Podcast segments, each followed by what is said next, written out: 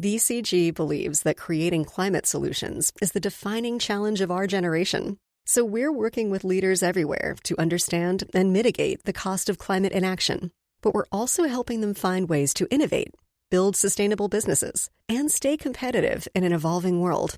Stick around to discover the many opportunities in a more sustainable global economy. Welcome to Zero. I'm Oscar Boyd. COP28 has finally come to a close after frantic last minute negotiations that meant the giant climate summit ran well into overtime.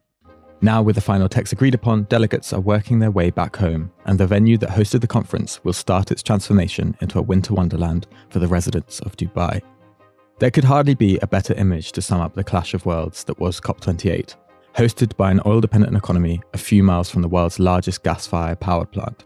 Attended by more than 100,000 delegates across two weeks at a site built for huge trade shows. So, what was all this frenetic activity for? And did COP28 President Sultan Al Jaber make good on his promise for this to be the most ambitious climate summit to date? For this episode, I talk with Zero's regular host Akshat Rathi about what was achieved and whether the 1.5 degrees Celsius target is still alive.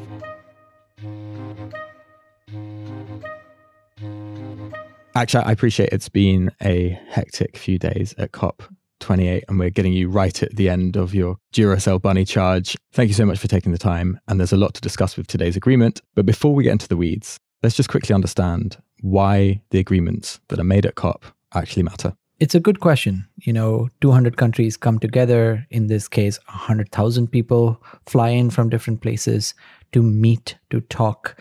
And really, what do they produce? It's a piece of text. But sometimes that piece of text can have real world consequences. We know that from the Paris Agreement. In 2015, when the world signed off on a goal to keep warming below 2 degrees Celsius and try efforts for 1.5 degrees Celsius, it became a rallying cry.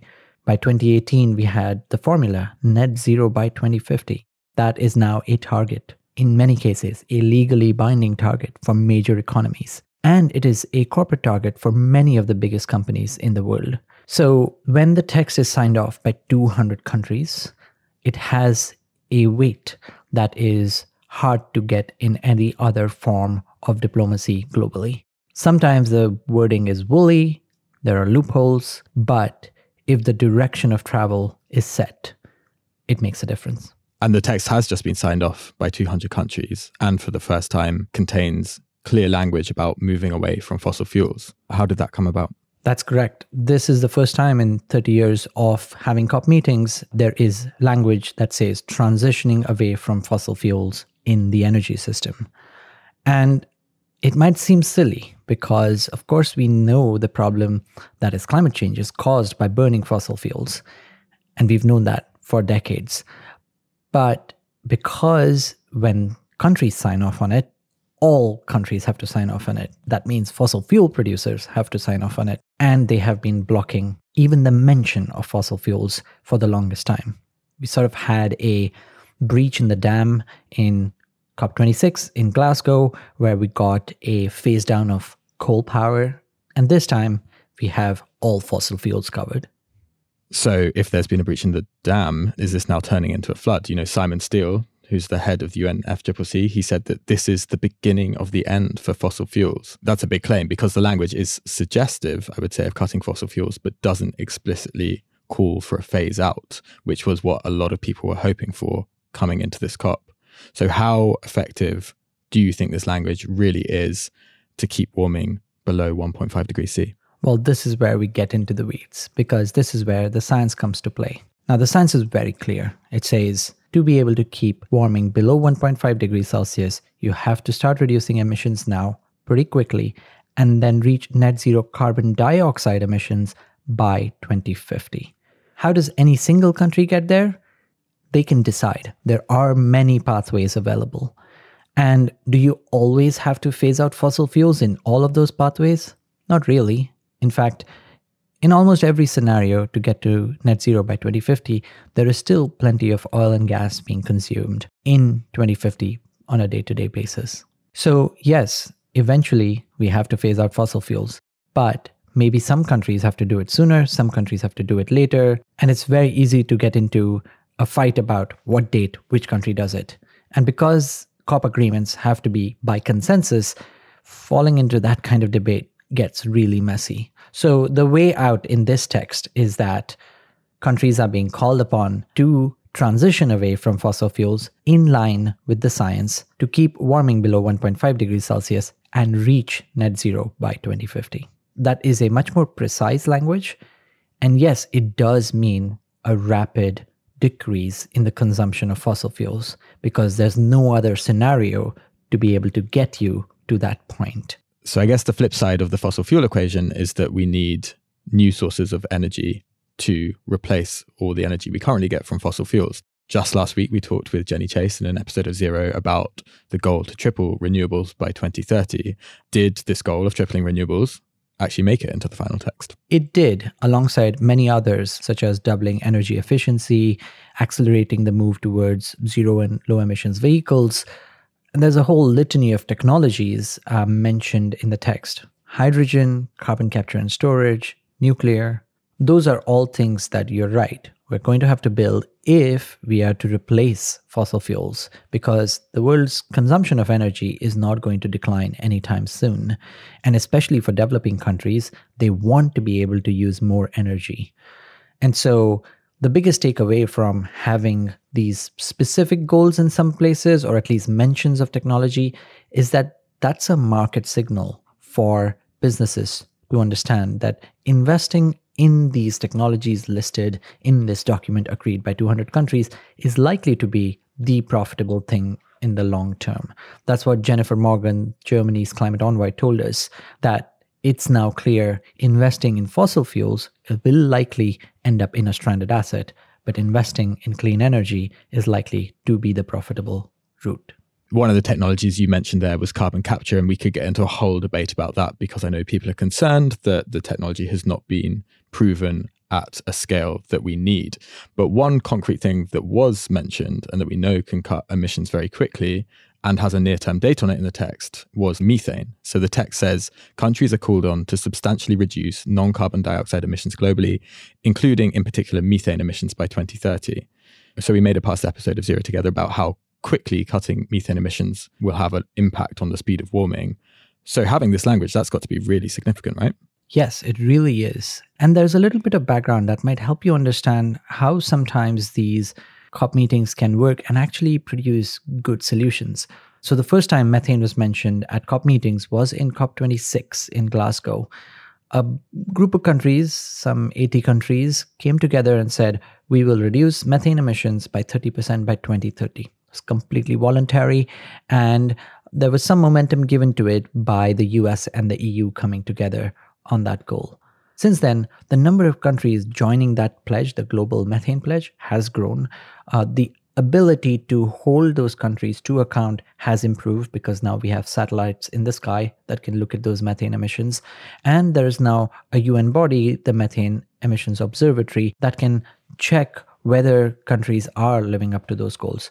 So momentum was building. And so it's kind of amazing that now all 200 countries are supposed to target methane emissions. Of course, not all 200 countries have to reduce it by 30% by 2030, but maybe that's the next thing that'll come at a future COP. There are obviously so many parts of this agreement we could talk about. We had that loss and damage fund agreed upon two weeks ago.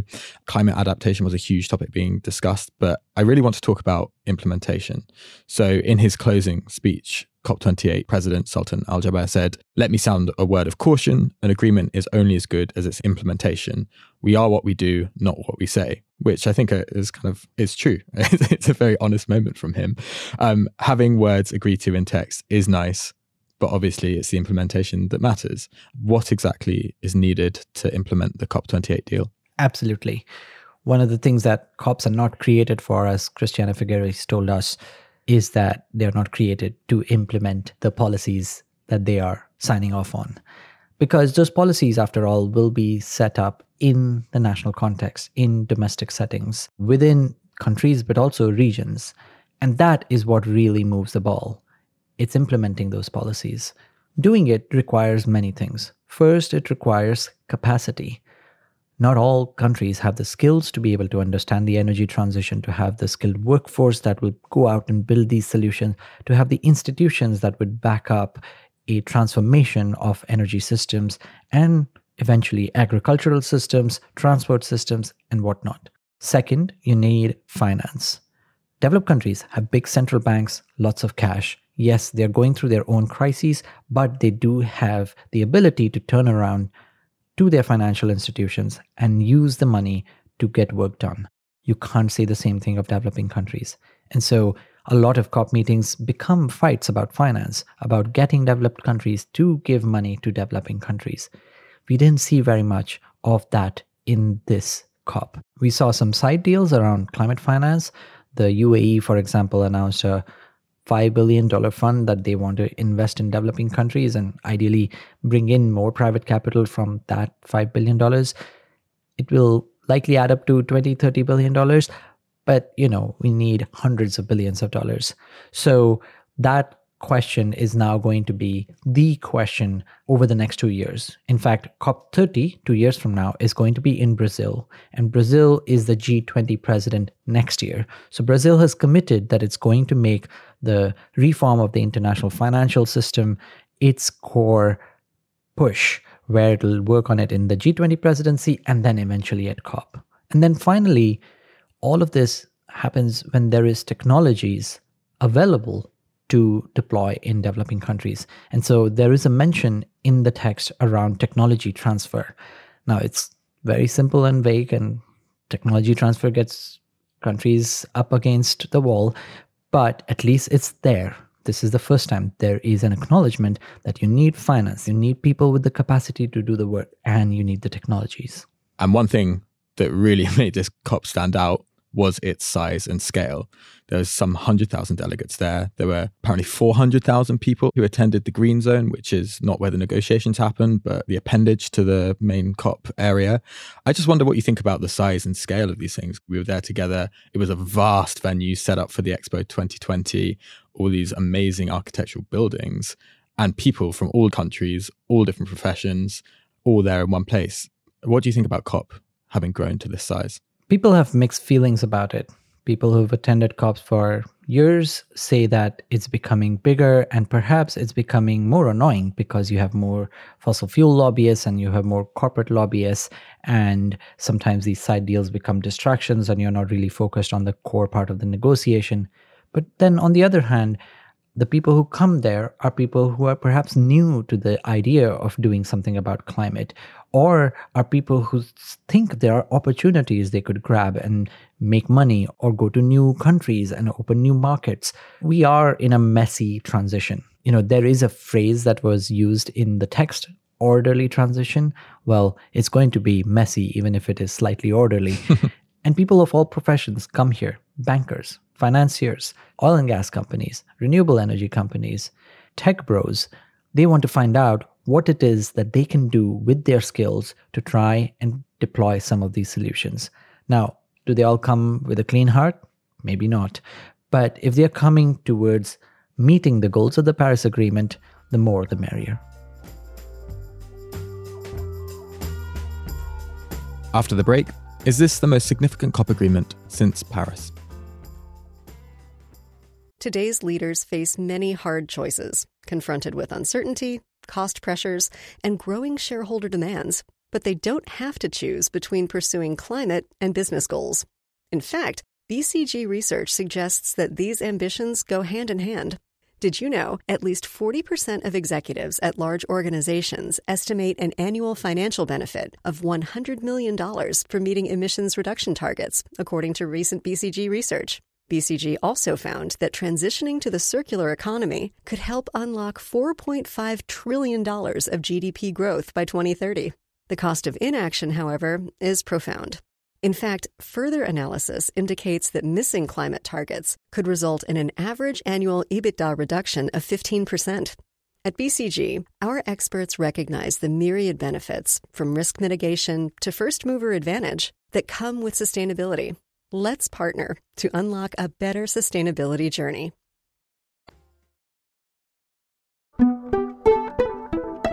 Coming back to the deal, We've talked about some of the stuff that was in it. Were there any major things that were left out from the deal? Oh, that would be a long list. And if I give you some country negotiators, I think uh, we're going to have a overnight podcast. I'll pick on one thing that came up quite often. Now, a lot of the conversation we've had so far has been focused on reducing emissions. Absolutely important. But equally important is being able to adapt to warming. This is something that developing countries desperately need help on. And in fact, as we learned, investing a dollar in adaptation can bring you $7 in economic benefits. And so the economic case for it exists too. And this COP was going to be the COP that agreed on a global goal on adaptation. Uh, it was something that COP26 signed off on. It took two years to come up with a goal. And it did leave many participants unhappy. They have signed off on it. It is a framework that addresses many of the key points. You can listen more about those key points in our previous episode with Patrick Verkooijen. But it left out specifics it did not actually give measurable targets on how to reach those goals. And it left out a lot on finance. So that's now the work over the next two years, where they will come up with more quantified goals and they will figure out how to finance many of these solutions. So you said there that some parties at the conference were left disappointed. It's 200 odd countries coming to COP28 on one side, it's the most climate vulnerable countries, small island developing states, for example. On the other hand, you have big fossil fuel producers, the US, but also all the OPEC countries. Not everyone's going to be happy about this deal. So I wonder what are some of the reactions that you heard from people on the ground as this deal came out today? Diplomacy is the art of compromise. And it was kind of stunning this morning when all of us sat down to attend the final meeting and we expected there to be a fight. We expected countries to rise up and make passionate argument for why certain things that they wanted weren't in there. But within the first minute, the global stocktake, the document we're talking about, was signed off. And there was standing ovations and then silence because people were confused. Just shocked it was so quick. Yes, it shocked everybody. That is not to say oppositions and grievances weren't there. They were there, they just came after they allowed the decision to go through. And those grievances came from small island developing states. Uh, Samoa's spokesperson spoke passionately about how having loopholes in the text, allowing transitional fuels, uh, which is typically code for natural gas, or targeting fossil fuels only in the energy systems, but not in, say, agriculture to make fertilizers or to make plastics, leaves out much of oil and gas consumption still on the table. Or the text uses phrases like calls on, which in UN speak is not very strong. It's not urges, it's not should. And so, yes, there are compromises, and island states are not very happy. But they were also not so unhappy to actually block the deal. The fossil fuel producers, who also had to make compromises because Saudi Arabia, we know, was adamant on not having phasing out language, well, they got their way, but that got replaced by transitioning away. It will affect their business model. Investments will go more towards clean energy as a result of this agreement. And so, not everyone was happy, but there was progress. And presiding over this meeting was Sultan Al Jaber, the president of COP28. You previously chased him all around the world for a profile. We spoke about him at length in an episode just before COP28.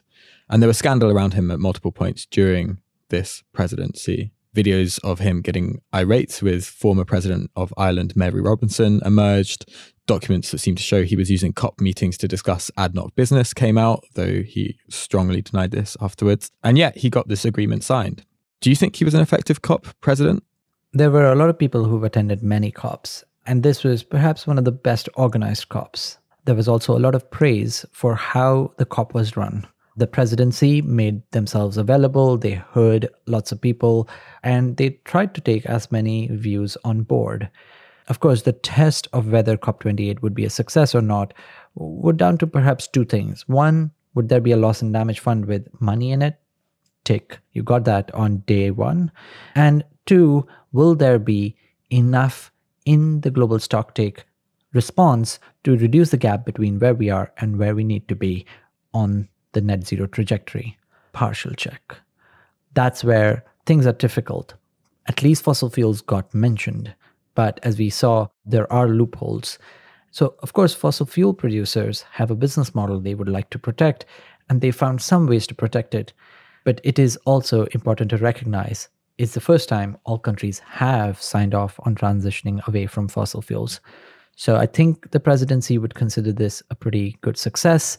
But let's remember the success of a COP really can only be measured in hindsight. Will we, in two to three years, five years, look back at the UAE consensus as the deal is known now and see it as a consensus that was effective? That remains to be seen.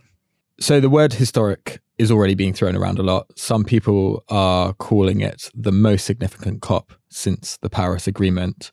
But the goal of this, obviously, is to keep the 1.5 degree C target alive. Is it still alive? Again, this is one of those things where people will have very differing views. Some people believe right now that we are already off the path and we're definitely crossing 1.5 degrees Celsius. Others think we may do that, but then we may come back down if we use things like carbon removal technologies. And of course, then you ask any COP president, regardless of whether they come from a fossil fuel country or a vulnerable country, they'll all say, We're going to do our best to try and keep 1.5C alive. The thing to note, though, is that if you read the Paris Agreement, it says, holding the increase in the global average temperature to well below 2 degrees Celsius above pre industrial levels and pursuing efforts to limit the temperature increase to 1.5 degrees Celsius. It means that even if you cross 1.5 degrees Celsius, you are committed as countries having signed off on the Paris Agreement that you will pursue efforts to reach 1.5. That means the goal remains, regardless of whether you breach it, you cross it, you have to come back down to 1.5 degrees Celsius, put in the effort to do it, because 1.5 degrees Celsius is a death sentence for many vulnerable countries. Akshat, thank you very much. Thank you. Thank you for listening to Zero. For all the latest coverage about COP28 and reactions to the agreement, head to bloomberg.com/green. If you like this episode, please take a moment to rate or review Zero on Apple Podcasts and Spotify. Share this episode with a friend or with a future climate negotiator. You can get in touch at zeropod at bloomberg.net. Our producer is Oscar Boyd, and senior producer is Christine Driscoll. Our theme music is composed by Wonderly. Special thanks as always to Kira Bindrim. I'm Akshat Rathi, back soon.